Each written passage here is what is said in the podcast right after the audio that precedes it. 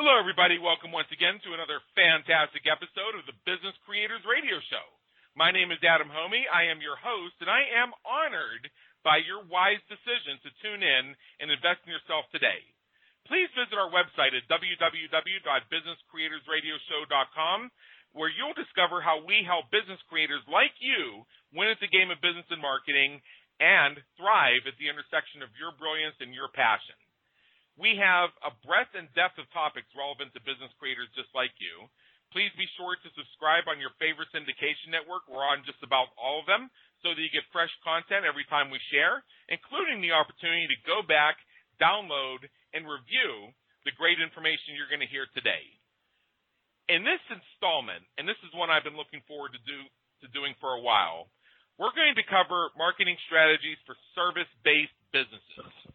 I myself have a service-based business. One of my lines of business is service-based, another is consulting, and I have a couple other things we're in the process of bringing to market. So this is something that's very familiar to me, some of the challenges that go into service-based businesses, and we're going to have the opportunity to flesh out some of those issues. Uh, first of all, how we market them, how we sell them, and how we deliver them once we have the clients, because that is something that I've seen so many business creators who have service based businesses struggle with. And some of those struggles, in fact, have been my businesses. And we have an unstoppable individual to help guide us through this today. His name is Steve Gordon. He's the best selling author and founder of The Unstoppable CEO, and he's the host of the Unstoppable CEO podcast. He's written over 400 articles on marketing for service businesses, and through his firm, he helps service businesses create leverage marketing systems so they can spend less time on business development and more time on what matters most. So, what we like to do now is kind of hit this off with a bang. Steve Gordon, come on in. The weather's fine. Hey, Adam. Thanks for having me. I'm excited to be here. Awesome. And uh, we're so excited to have you here as well. I've been looking forward to having this conversation with you because I think there's a lot that you have to share with us based on your expertise and your background that's really going to be of assistance to us. But here's what's going on right now. We have people who are tuned in live here at the Business Creators Radio Show, and they're leaning in, and they have separate browser tabs open, and they are binging the Googles out of Steve Gordon, Unstoppable CEO. They want to know more about this man and more about what they have in front of them right now. So, Steve, if you would, take us a little bit through your journey and what's brought you to where you are, serving business creators from your intersection of your brilliance and your passion.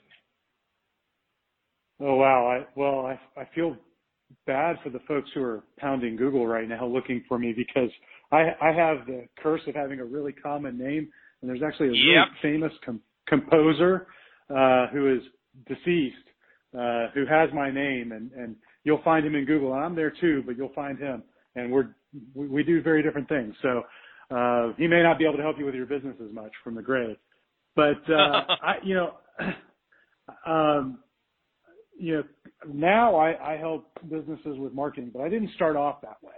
Um, I, I started off actually in uh, a small little discipline of engineering called geomatics, which most people have never heard of. But if you've ever used Google Maps or Apple Maps, the people who created that map for you and created that computer system that, that delivers that map to you, well, that's what geomatics is. And, and I was fortunate enough to start in that right as all of that technology was sort of coming out in the uh, early 90s. And, um, and so I started there uh, out of college, I went to work for a, a company that uh, was real small, had about 10 employees when I started, and I didn't know it at the time, but turns out I, I was the exit plan for the founder.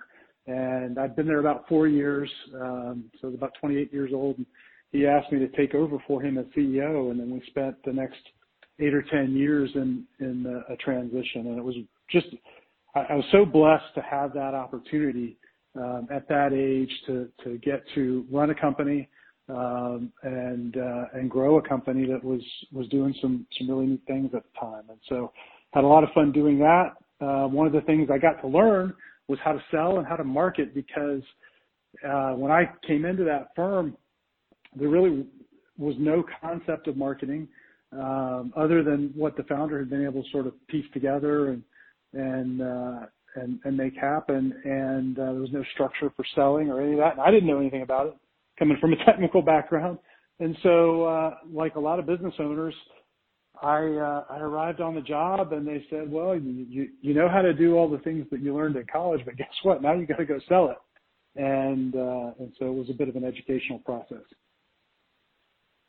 Yeah, and I think that's the case for a lot of folks. You know, it's funny you mentioned you do have a fairly common name, Steve Gordon, and uh, this an issue shared by a couple people I know personally. Uh, Jim Palmer, the Dream Business Coach, uh, also known as the oh, Newsletter yeah. Guru, has been one of my clients for about you, and you've heard of the guy. Uh, but his, his challenge in breaking out through the search engines has always been the fact that there is a baseball player uh, who played for the Orioles named Jim Palmer. In fact, uh, he's subject to a series of wisecracks about his baseball career every time he introduces himself. Um, I also know I'm a guy. Sure, yeah. Good, Yep, I also know a good guy, a good friend of mine named David Newman. He's the author of Do It Marketing. And from the very beginning, he's competed with not only the composer, David Newman, but another composer named David Newman and an actor named David Newman and uh, this other guy who's a concert player whose name is also David Newman. So imagine having that name. Now, with my name, uh, it was a huge detriment to me growing up. Uh, not only because it was so unique, but also because right around the time I was in middle school, the Wayans brothers came out with this show called In Living Color, and I got compared to some stupid clown character. I hate the Wayman, the Wayans brothers to this day, and maybe I'll just keep, continue to mispronounce their name, the Waymans brothers, just to take it out on them. Goodness gracious! But as an adult, it's been a benefit to me because I can easily create optimization on my own name because as much as I've been able to figure out at least, I'm the only person in the entire world who has my name. Well, that's great. People can find you now. Yeah. Yeah, and to think I almost that's really important. But uh, yeah, I I, ser- I I seriously at one point uh, just because of all the teasing and ribbing thought about changing uh, back to our original family name, which is Jumet, because my paternal grandfather took on his stepfather's name for whatever reason happening back in 1935, and I also thought about changing my name to Adam Roberts, turning uh, my middle name basically into my last name. So. Uh, and I realized if I had done either of those things, I could have actually uh, created somewhat of a detriment to myself because I would not be the only Adam Jame. And I figured that one out already. And there's certainly more than one person named Adam Roberts out there. I'm sure. Yeah. So uh, just one of those funny little things that you know share with folks because I imagine there's some other people who listen who have some fairly common names and they're trying to get optimized on their name. And what's interesting is as we go through what we're doing here today, Steve, I know you're going to reveal at least one great strategy that as soon as I saw what you are going to share with us is actually a very powerful way to get search engine recognition on your name, even if you have a common name. So I'm glad we spent a few moments on that. But let's start more generally. Uh, in your experience, Steve, how can one overcome some of the biggest challenges in growing or attracting clients when they're in a service-based business? And let me make that a two part question. First of all, what do you see as some of the big challenges? And then part two, or what are some of the things we can do to overcome those? Well, the you know, there's a long list of challenges, but um, I, I really think that that there are four big ones that if, if businesses would address these four, you'd you'd almost automatically solve a lot of the other challenges that you run into. Um, right. And and the the first one is the one that nobody wants to do. Uh, and I'm gonna I'm gonna word, use the N word, and it's niche. Uh huh. And you know we all know this advice. This isn't anything new, but I come across business after business after business that when you ask them what their uh, what their ideal client looks like, they'll give you an answer that is some form of, well, they have two qualities, a heartbeat and a wallet. You know, and they may gloss over that or paint pretty colors around that, but that's really what they're they're saying is that that you know I'm really either so desperate or I haven't done the homework enough or I'm afraid to niche down any further than that that I will take anybody with money. And while you know from a, a revenue standpoint that might be a an okay thing to say. from a, a practical and marketing standpoint, unless you have the budget of Coca-Cola for your marketing, it's a pretty unrealistic target market to have. Um, right. And I, you know, we see it again and again and again when we'll have a client come in where they haven't really thought through who their I- ideal client is. And we'll take them through an exercise. Um, we call it the ideal client focus. Um, and it's, it's a series of, of thinking processes that gets, helps them get narrowed down. And then once they get narrowed down, it's, it's almost like we've, you know, we've given sight back to the blind because when, when they get that focus, they all of a sudden realize there are all of these opportunities around them. There's an abundance of opportunities to connect now with that very focused type of ideal client. And they weren't seeing those opportunities before. They were there, but because they weren't tuned into that type of, of ideal client, they were missing it. And when you get tuned in like that, you now see these opportunities. You also know how to go and communicate to that type of, of prospect. And they're going to respond to that. It's going to give you a focus that's actually going to speed up your results. And, you know, we, we've seen it again and again and again when we're working with a company. It's, you know, that they're, they're stuck trying to do too many things for too many people. And the minute we give them focus, it's just like jet fuel to what they're doing.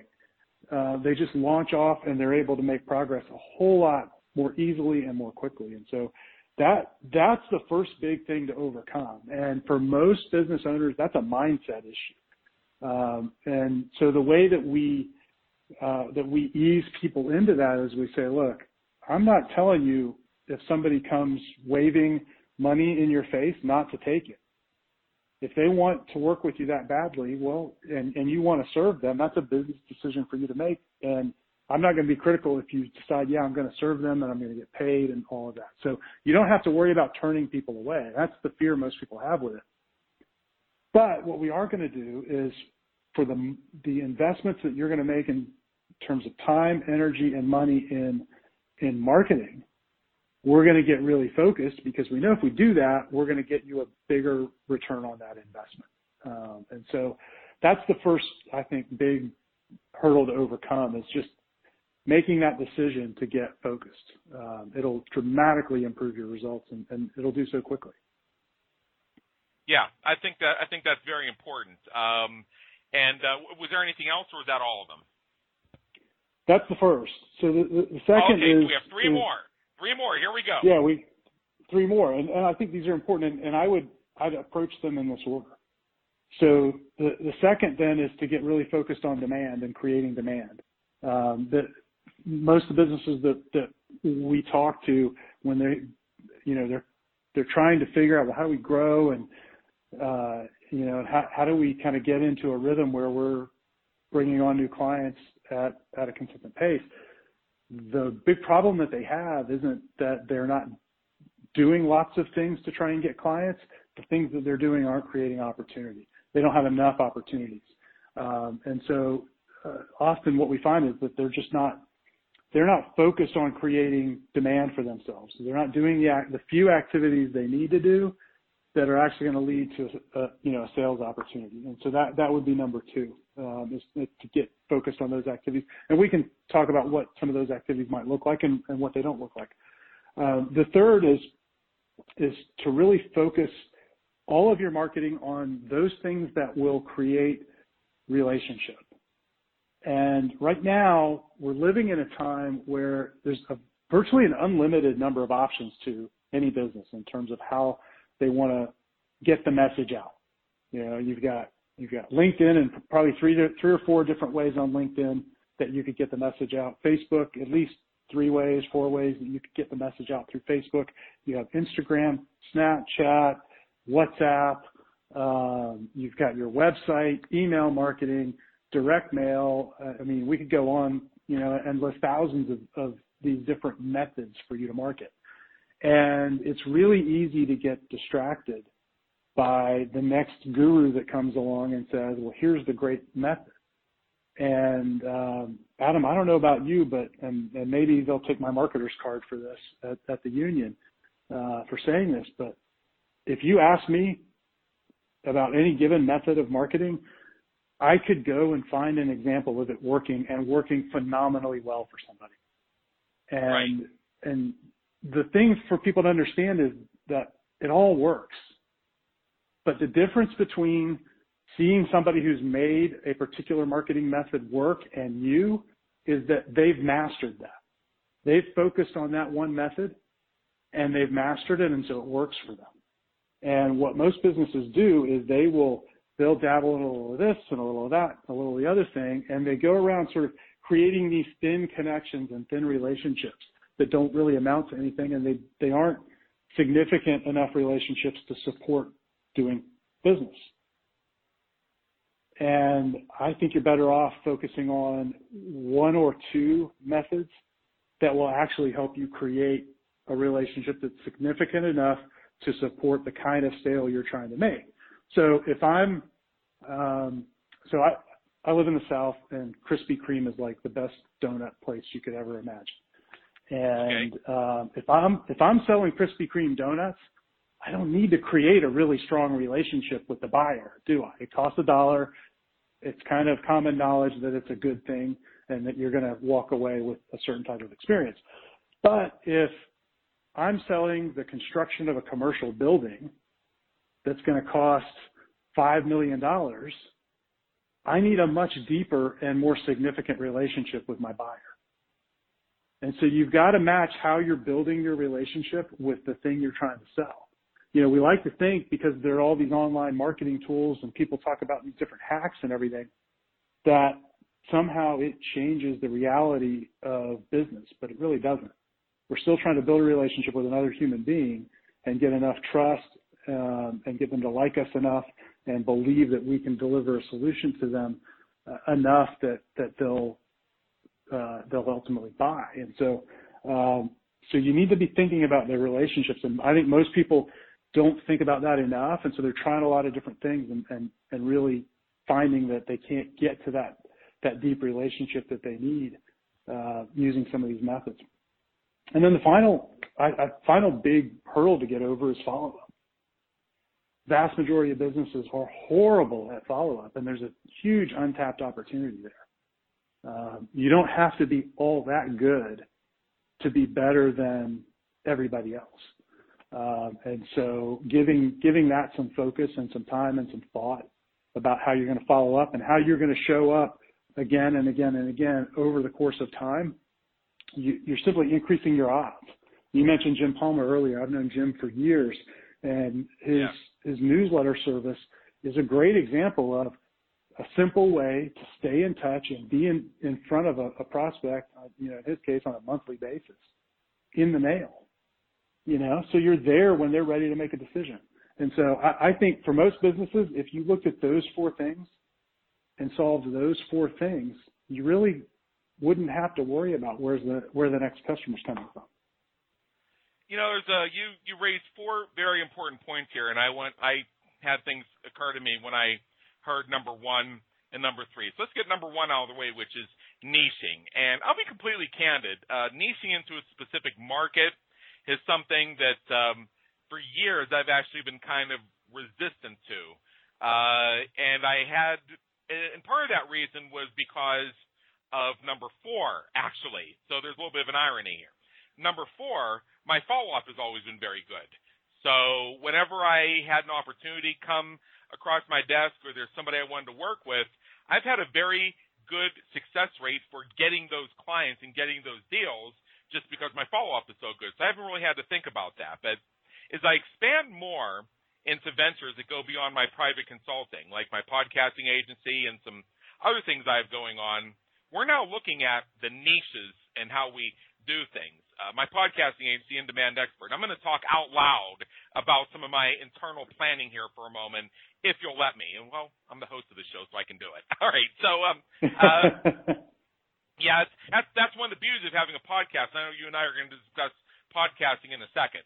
Um, what's great about what's great about that whole thing of podcasting is we'll cover in a second. Is it's the great networking follow-up opportunity. But we did a soft launch of my agency a few months ago, and we got a, a class of our of our charter members, and we went through a three-month program with them.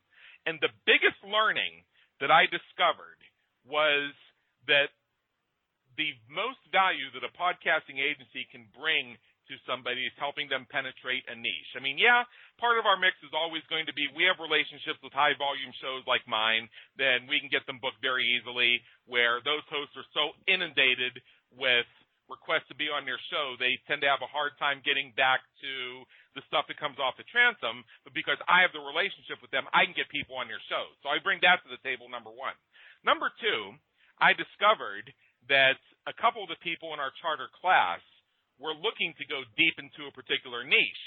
And because we have the follow up systems in place to make that happen, we were able to do more for them and are able to do more for them than they possibly could have done for themselves because we have the ability to focus on that. And once you crack a niche, then you have relationships open and you can keep repeating that and repeating that and repeating that. So when in-demand expert goes into hard launch uh, in the fall here, If people are going to find that we have identified a few very specific niches, and that is where we're going to spend our time attracting clients and where we're going to be opening the doors to get those clients on shows. So that's a lesson I've learned, and I'm very excited to see the results of that.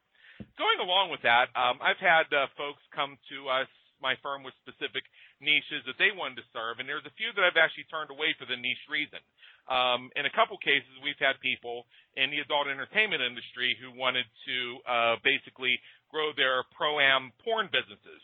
And I told them that we couldn't serve them. Not because I have any problem with adult entertainment. It's a legitimate industry. Uh, people render a service and people pay for it. And it's legal. It's just a matter that there are agencies out there that are already deeply niched in this and I would be doing them a disservice by using them as my learning platform when I'm probably only going to get one or two of them. Whereas I could send them someplace where they deal with that specifically and they'll get better results. Another are people in politics. I have people I can refer them to who can help them run their political campaigns. So when you're looking to get these results, think about the niches not only from the perspective of who you want to serve, but if you're looking to be served, who is positioned to serve you best. So that's a lesson for both sides. And then number three, number three, you mentioned um, pick a few tactics and do them extremely well. I have seen this happen in entrepreneurial coaching programs where you have somebody who's making that leap from solopreneur to entrepreneur, which is kind of the sweet spot of the Business Creators Radio Show, by the way. And somebody will go on a coaching call and they'll come off this call and next thing you know they've hired two virtual assistants a copywriter a webmaster a social media person um, somebody to run their ads somebody to um, somebody to do cold calling somebody to do warm calling somebody to do their linkedin somebody to do their alignable. And they hire 19 people but they don't actually have a plan for any of this. Oh and by the way they're leaping into doing facebook lives youtube lives LinkedIn lives and Instagram lives. They're doing four different types of lives all at once. But they haven't really mastered any of this and they don't really have a program or a strategy for doing it. I'm a late comer to live streaming, and even so, I only live stream about once a week at this point. I may step that up, I may not. Uh, I found that there are other forms of marketing that I have mastered for myself that worked for me, and I made the conscious decision when I felt it was time for me to do live streaming. I didn't just dive into 25 different things all at once. And I've seen the people who hire 19 different people because they got to be doing all those things. They're not really in business. Oh, and then they'll spend $7,000 on technology they don't even know if they need or not. Whereas if I were coaching that person who's moving from solopreneur to entrepreneur, I would be looking for the intersection of their brilliance and their passion. Do they like being on camera? Yes.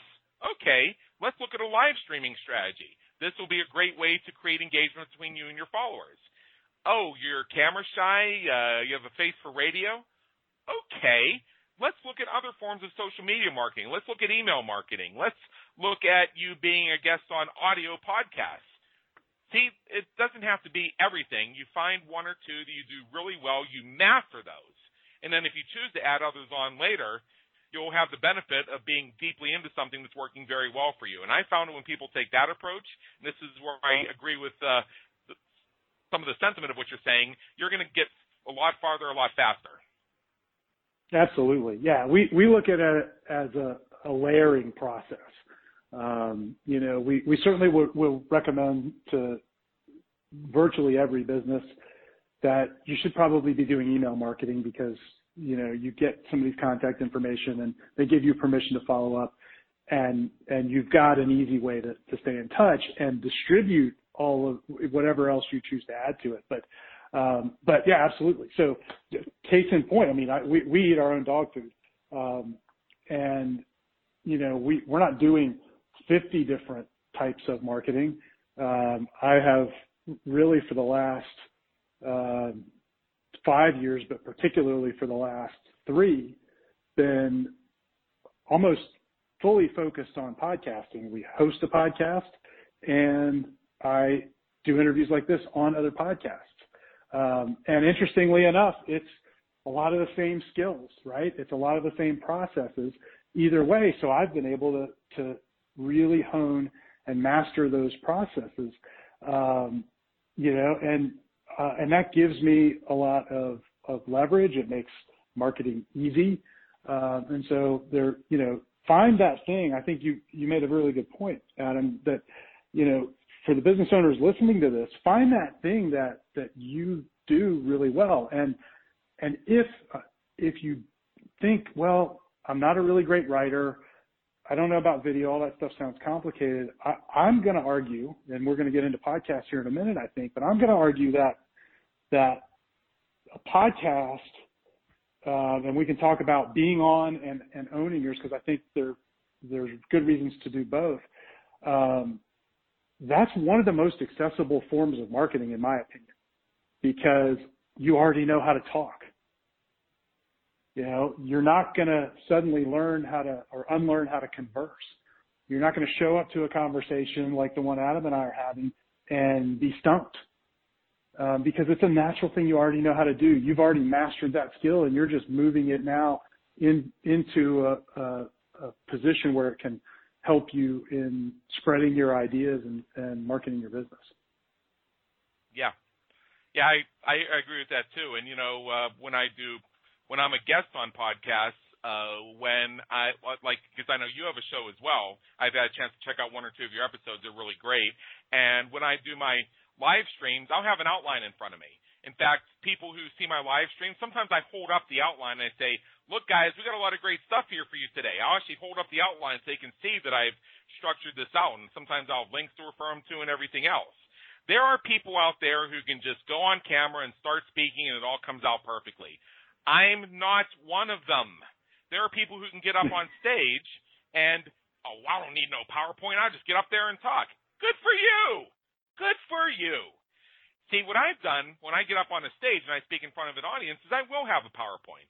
And I'll explain it up front. I'll say, look, there are a number of messages and a number of things that I need to get to you today. And your comprehension of this material is going to be greatly enhanced when you can both hear me saying it and see it on the screen at the same time.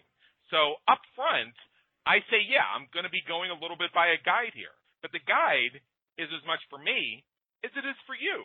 So that's my that to me that's the intersection of my brilliance and passion when it comes to my ability to deliver things because I have a tendency to ramble. Gee, have you figured that out yet? but uh, but yeah, when I go yeah when I have some sort of structure to it, something I can refer to, I do extremely well with it. And I think that again just comes to helping people find what works best for them. So let's get into this podcasting. We're, we're both chomping at the bit. The point I wanted to make about podcasting is if your name is Steve Gordon, Jim Palmer, or David Newman, uh, a lot of the other Steve Gordons, Jim Palmers, and David Newmans probably are not doing podcasting. So they're going to get a lot more organic search value by having their names listed next to their keyworded topics listed not only on everybody else's podcast website with links back to their website, but also iTunes, also Stitcher, also iHeartRadio, also Spotify, also Blog Talk Radio. And that is a very powerful way to get search engine marketing on a common name. But let's turn this now back to you, Steve. And uh, how do you recommend people use podcasting to land massive referrals and get those new clients? Well, I, so I, I think maybe the best place to start is um, with dealing with the what I think is the biggest misconception with podcasting, and because it's a, a medium that exists on the internet, most people will immediately begin to think that, wow, it's on the internet, so I, my target here is 7.5 billion people, everyone on the planet. If I can hit all of them, I'll be a success, right? Yeah. And you know, it's so it's this big audience myth, and um, I don't know if you've ever uh, heard of Jordan Harbinger. He used to be on the Art of Charm. Yep. He now has the Jordan Har- Harbinger show. He, yeah, he and I were in a mastermind together uh, for a couple of years, and uh, as I was starting our current podcast, he was just advising everybody in the group, don't start a podcast and all that. So I started asking, like, what do you mean? You, you've got a super successful podcast. Why are you discouraging people from doing this? And his point was it's so difficult to build a super large audience where you're going to make a decent amount of money and make turn it into a real business based on things like sponsorships and um, you know and and uh, and and the things that you're going to sell directly to that audience if you're selling lower ticket products. So that's just a really hard way to go.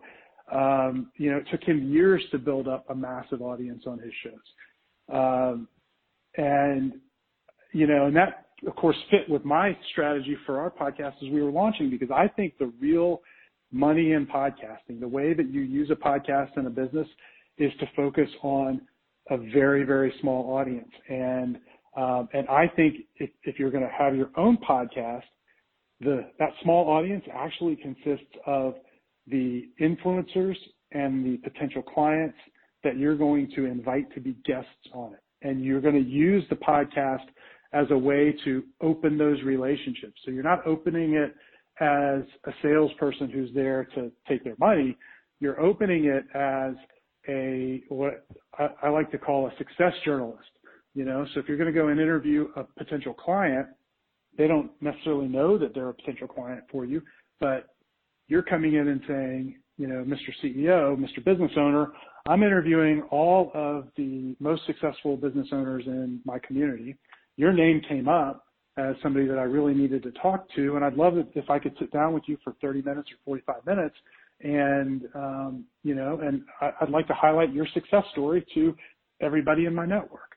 What do you say?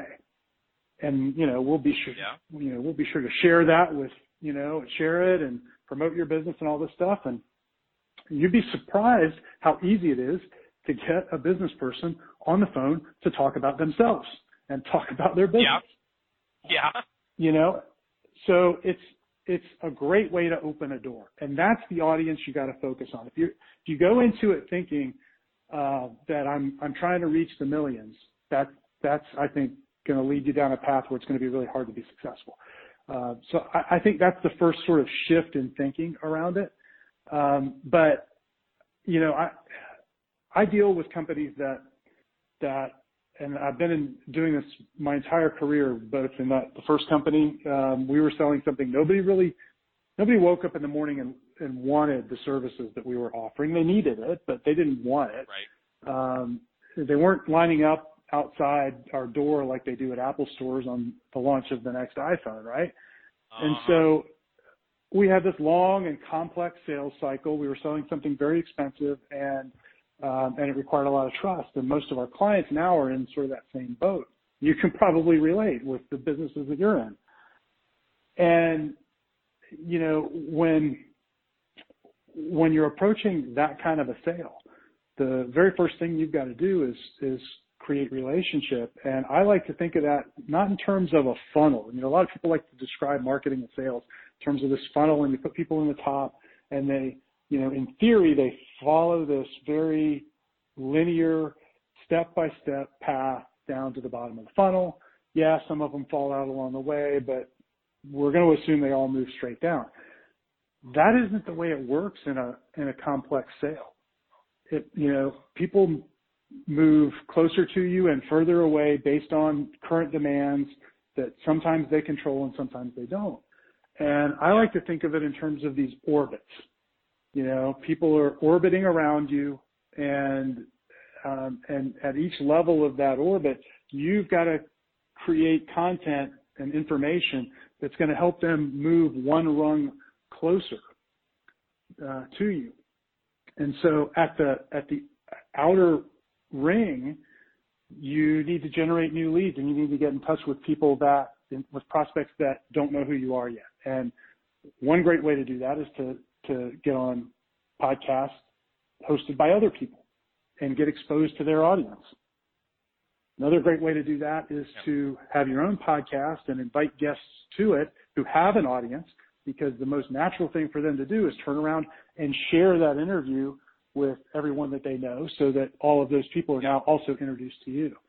Um, and so if we start from there and we kind of work our way in, then you can, you know, at the next level where somebody's kind of in the consideration phase, they've been introduced to you, if you've got your own podcast and you're able to to um, share your ideas, what in our business what we would call your worldview. Every business has a worldview. Otherwise, the entrepreneur wouldn't have started the business. The worldview is, you know, your your way of doing it. You know, when you wake up in the morning and started your business, you said, "I'm going to go do this, and I'm going to take this risk because we can solve this problem for these people better than anyone else, and here's why." And yeah. you've got to communicate that to the market because that's what makes you different. That's the reason why someone right. would buy from you, right?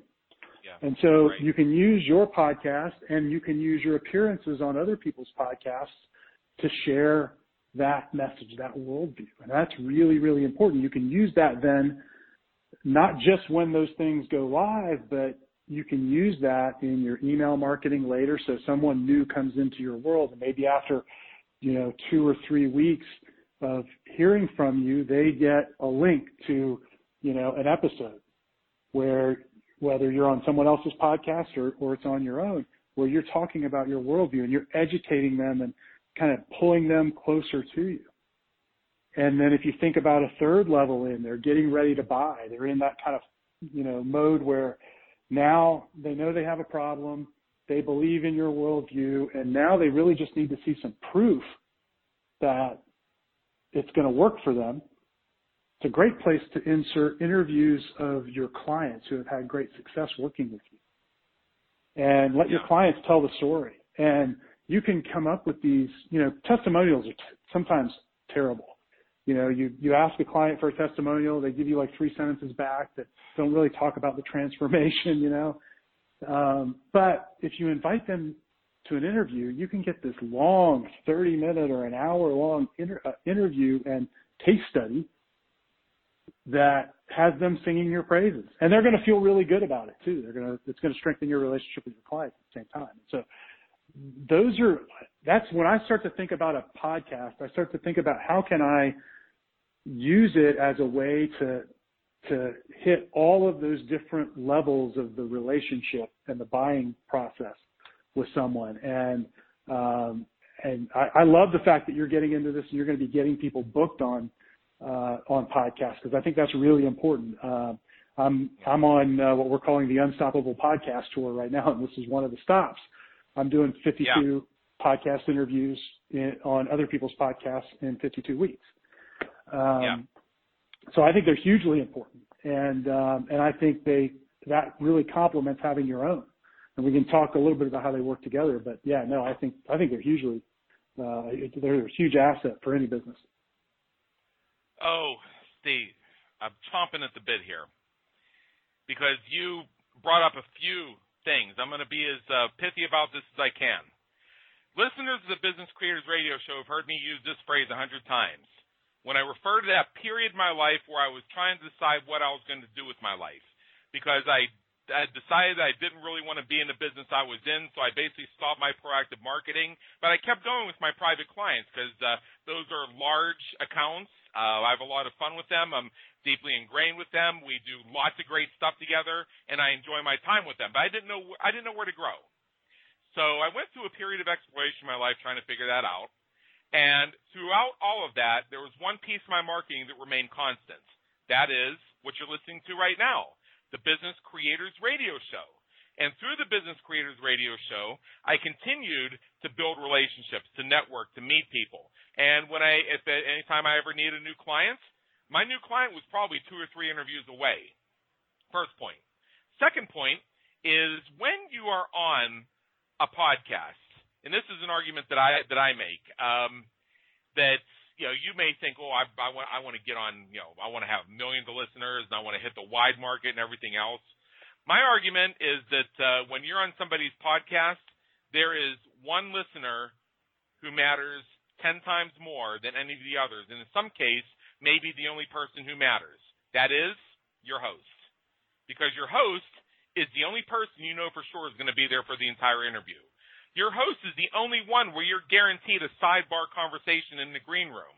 Your host is the one who decides the extent to which they publicize your show. Because if you do a really bad interview, they may just go through the motions of promoting it. Like they may say, hey, I had Joe Smith on my show. We talked about this. Shared it on social media. Okay, I did my part. But if it was a great interview, they're going to put it in their their promo Republic rotation or their or their Meet Edgar rotation. They're going to refer back to it over and over again. They're going to blog about it. They're going to post about it ten times. So you have control there as well. Also, if you're looking to get a client, maybe if you're looking to become a client, maybe if you're looking to fill seats in your event, being a podcast guest is a fantastic way to do it. See, I have this one. Um, this one PR agency that would uh, contact the Business Creators Radio Show looking to get their clients um, booked as guests, and they and this happened three times in a row. They'd fill out our application like your agent did, and I'd look at it and I said, yeah, I'd like to have them on your show. And the next thing you know, I hear back from the agency and say, well, yeah, so and so is interested in being on your show, but uh, their time is limited and they only have time to be on shows that have a wide reach. So send us your download and listener stats. And I would say, no, I won't do that. Because if that's their goal for being on my show, then I don't think they're going to get the most out of it. And I have people lined up around the block who are looking to get more out of being on the Business Creators Radio Show and vice versa. Uh, we've discussed niches. That is correct. Niches is correct in both directions. Uh, I have a case where one of my long-term clients uh, and their first year with us was a thirty thousand dollar year. Uh, and they're and they're now in their fourth year with us, and we just keep growing and growing and growing. One of my top clients, and um, you know how they came, they found us? They heard me somewhere on a podcast, decided they liked what I had to say, and thought it would be worth a conversation about me possibly joining their team. To this day, they don't know if they were listening to my show. They don't know if they were listening to me on somebody else's show. They don't even remember what I said, just that they liked what I said. That was a thirty thousand dollars the first year client that's in its fourth year. That that makes not bad so for, much. That's what it's all about. I was gonna say, and I want yeah, and bad. I want final. Yeah, not bad. Go, yeah. Not bad. And I was gonna say not bad for an hours worth of work either. Not at all. And I got one more for you: testimonials. You mentioned that most uh, client testimonials are crap. So in my book, Groundhog Day is an event, not a business strategy. I actually have a whole section on how to get great testimonials. And it's real simple. So Steve, let's say I wanted a testimonial from you. You know how I, I would approach you for that testimonial? I would say, Steve, um, you know, I'm looking to grow this uh, area of my business. Um, I thought we worked well together, and um, I was wondering if uh, you would honor me with a review or a testimonial. Um, I've drafted one for you. If you could please um, reply to me, either tell me this is good to use or tell me what edits it needs, and uh, we'll use it. All of my testimonials were created that way. And I knew what the testimonial needed to say because somewhere along the line they said something to me on the telephone or Skype, or they sent me an email, or they wrote something about me on social media, and I turned that into a testimonial. So those testimonials are great and they serve me the way they need to serve me. The key is and what makes that type of testimonial a great testimonial is because I got the testimonial that I needed for my business. The same works converse. I have folks that come to me and ask me for testimonials. And when they ask me for the testimonial, the very first thing I'll say is, cool, happy to give you a testimonial. Write it up and send it over for me to look at. And uh, the usual objection I get is, yeah, but we wanted to, you to say it in your own voice. And I say, look, you want this testimonial because you're growing your business, because you want people to be inspired by what I have to say so they hire you. What do you need me to say so they'll hire you as that I'll agree with? Tell me. And if I and if it works for me, I'll, I'll sign off on it. And and pretty much all these cases, the biggest thing that's happened is somebody has asked me to edit one sentence. That's it. And in all the times people have asked me for testimonials, 95% of the cases I tell them to just use it as is. It's it's not really a rocket science this type of thing. I have somebody who for now has five years running been asking me for a testimonial, and I've kept saying write it up and send it to me. And they keep with, uh, but you know, why don't you say in your voice? And I say, well, it's been five years, you still don't have my voice, so why don't you write me up that testimonial?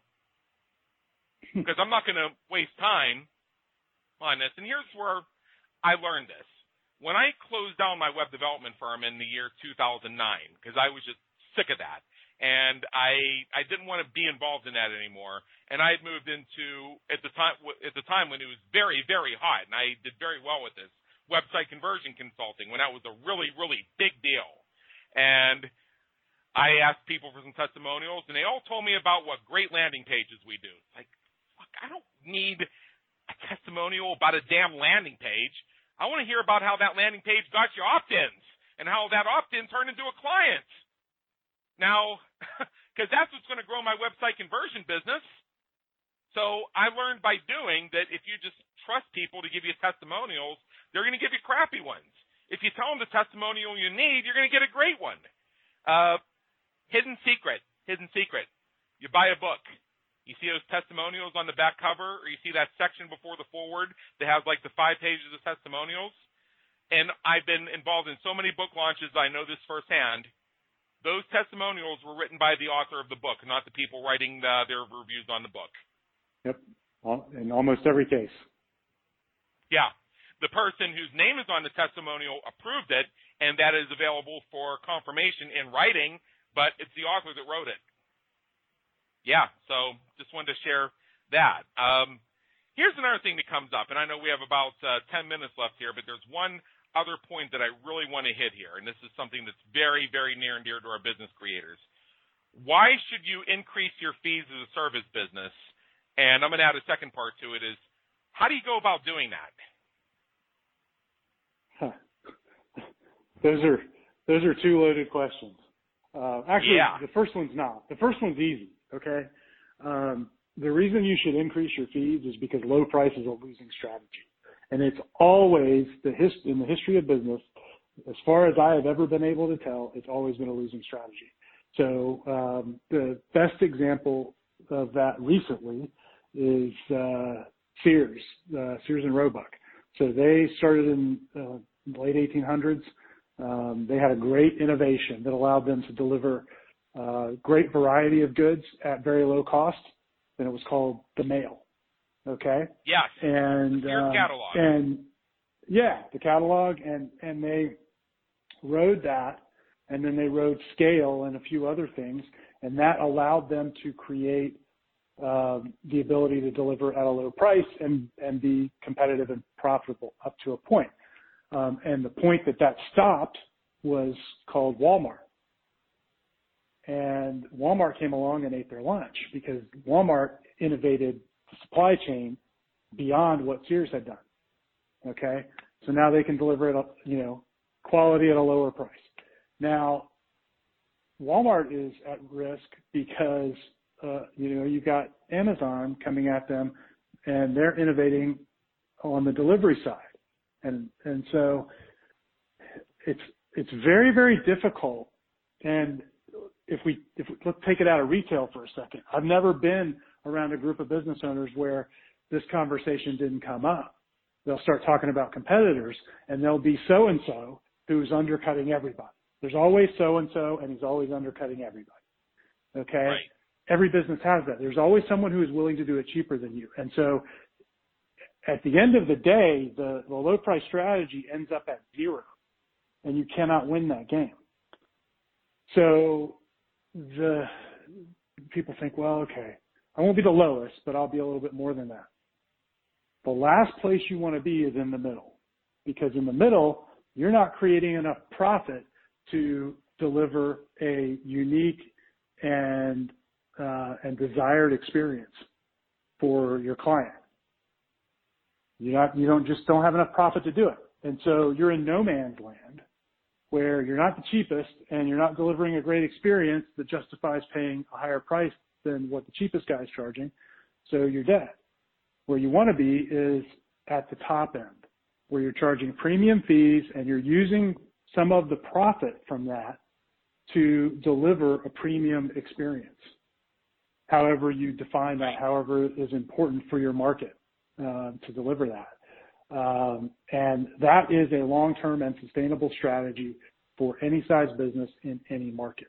It's not necessarily easy all the time, but it, it, as far as I can ever tell, it's the winning strategy. So that's the reason why. The how to is um, a lot of people make it more complicated than it really is. How to do it is you just need an eraser and you walk over to your existing price and you erase it and you write in a bigger number. It's not that complicated. Um, we like to make it a lot more complicated than than we um, than we really you know should. But uh, the reason we like to make it more complicated is we like to give ourselves excuses.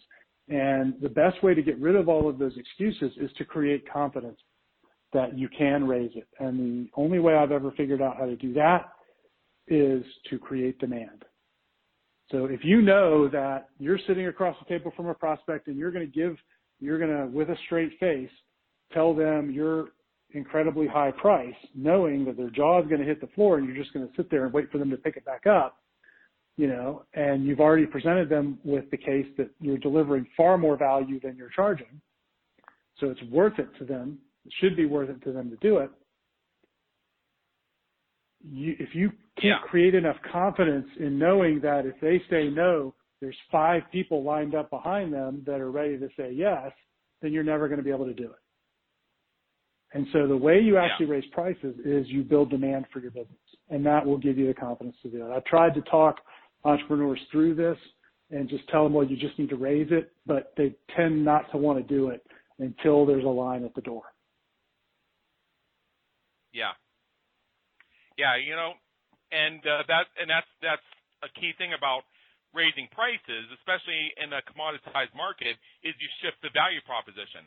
That's another thing that I've discovered is uh, show people that the value is different. Like uh, there are maybe there are lots of podcasting agencies out there right now. I mean, I have one, and uh, a lot of the guests on the Business Creators Radio Show, including you, work with agencies. And uh, I've studied a lot of these agencies. In fact, I'm friends with some of the people who own some of these agencies who know full well that I'm a friendly competitor, and we've actually even you know talk shop every once in a while. And what comes through all these conversations is just differentiation. Differentiation in niches, which we spent a lot of time on earlier, and just differentiations on how we present the value because different markets will present different values and uh, that and there will be somebody who will appreciate that particular type of value. Just because you offer that type of value and I don't, or I do and you don't, doesn't make either one of our offers better or worse. It's a matter of who we're looking to attract, what niche we're looking to go into, and what we view as our ideal client, what they respond to. Absolutely. Well, and you know, when when I first got into business in the the mid '90s, the the idea that everything was a a zero sum game in business was still pretty prevalent, particularly with the you know the folks who were older than I was, um, had been in business for a little while. Um, I, I see the world very differently. I think things have changed quite dramatically, and there are very few markets where um, because you're successful, it necessarily means I'm not going to be. Um, I think we're moving into a time where you're going to have fewer and fewer very, very large businesses you know, the thinking by large meaning like IBM, Ford, you know, GMC, General Motors, all, all those businesses of that size are going to have a harder and harder time surviving. And for most of us in business, and particularly all of us with entrepreneurial businesses, there's no way we could handle all the demand that there is for what we do if we're in, right. a, you know, a typical market. And so you're better off figuring out how do I collaborate with my competitors? How do I understand where they're going? And I'm going to be different. And, um, you know, and, and I, there's plenty of room for that. Um, you know, we're, we both do things with podcasts, but we do very different things. You get people booked on other podcasts. We produce podcasts for businesses. And so yeah. there's actually a great opportunity for us to collaborate because we've got podcasts right. and you've got guests, you know?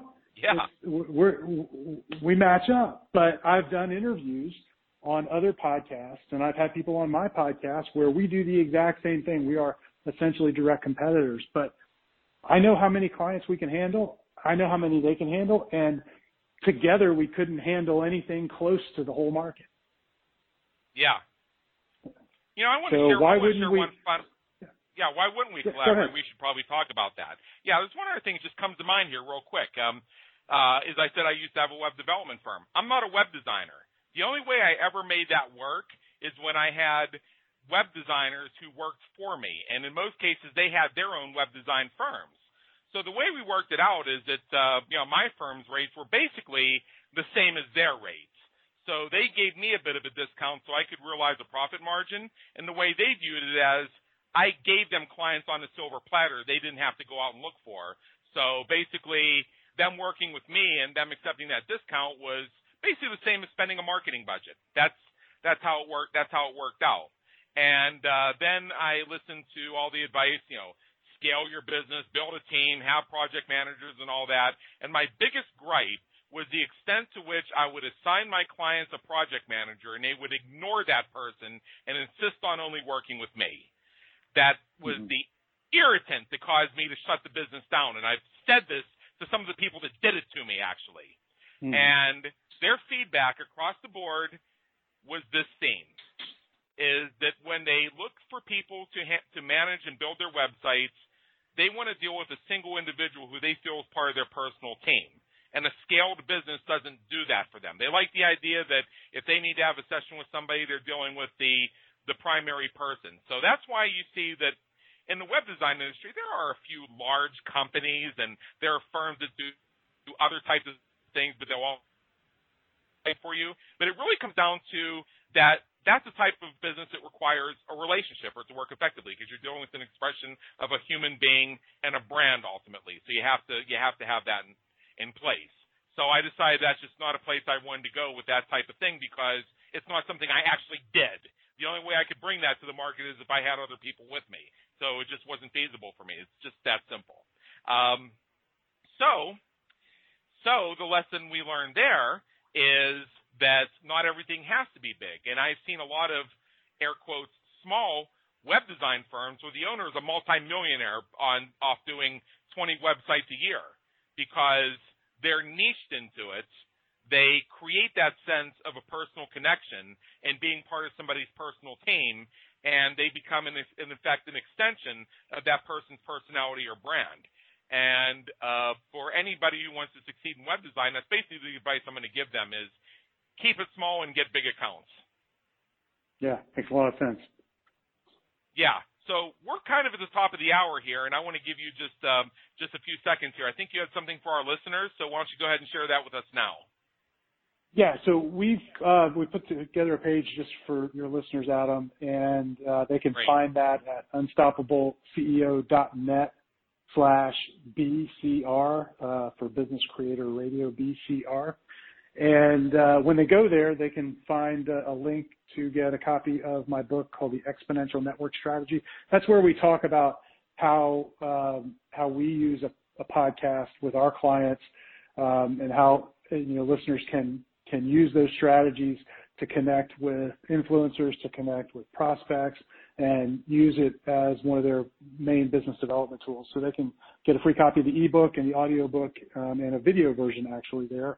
Um, again, that's unstoppableceo.net slash BCR. And anybody has specific questions, wonders how any of this stuff might apply specifically to their business, there's a link there where they can book a uh, 20 minute call with me as well.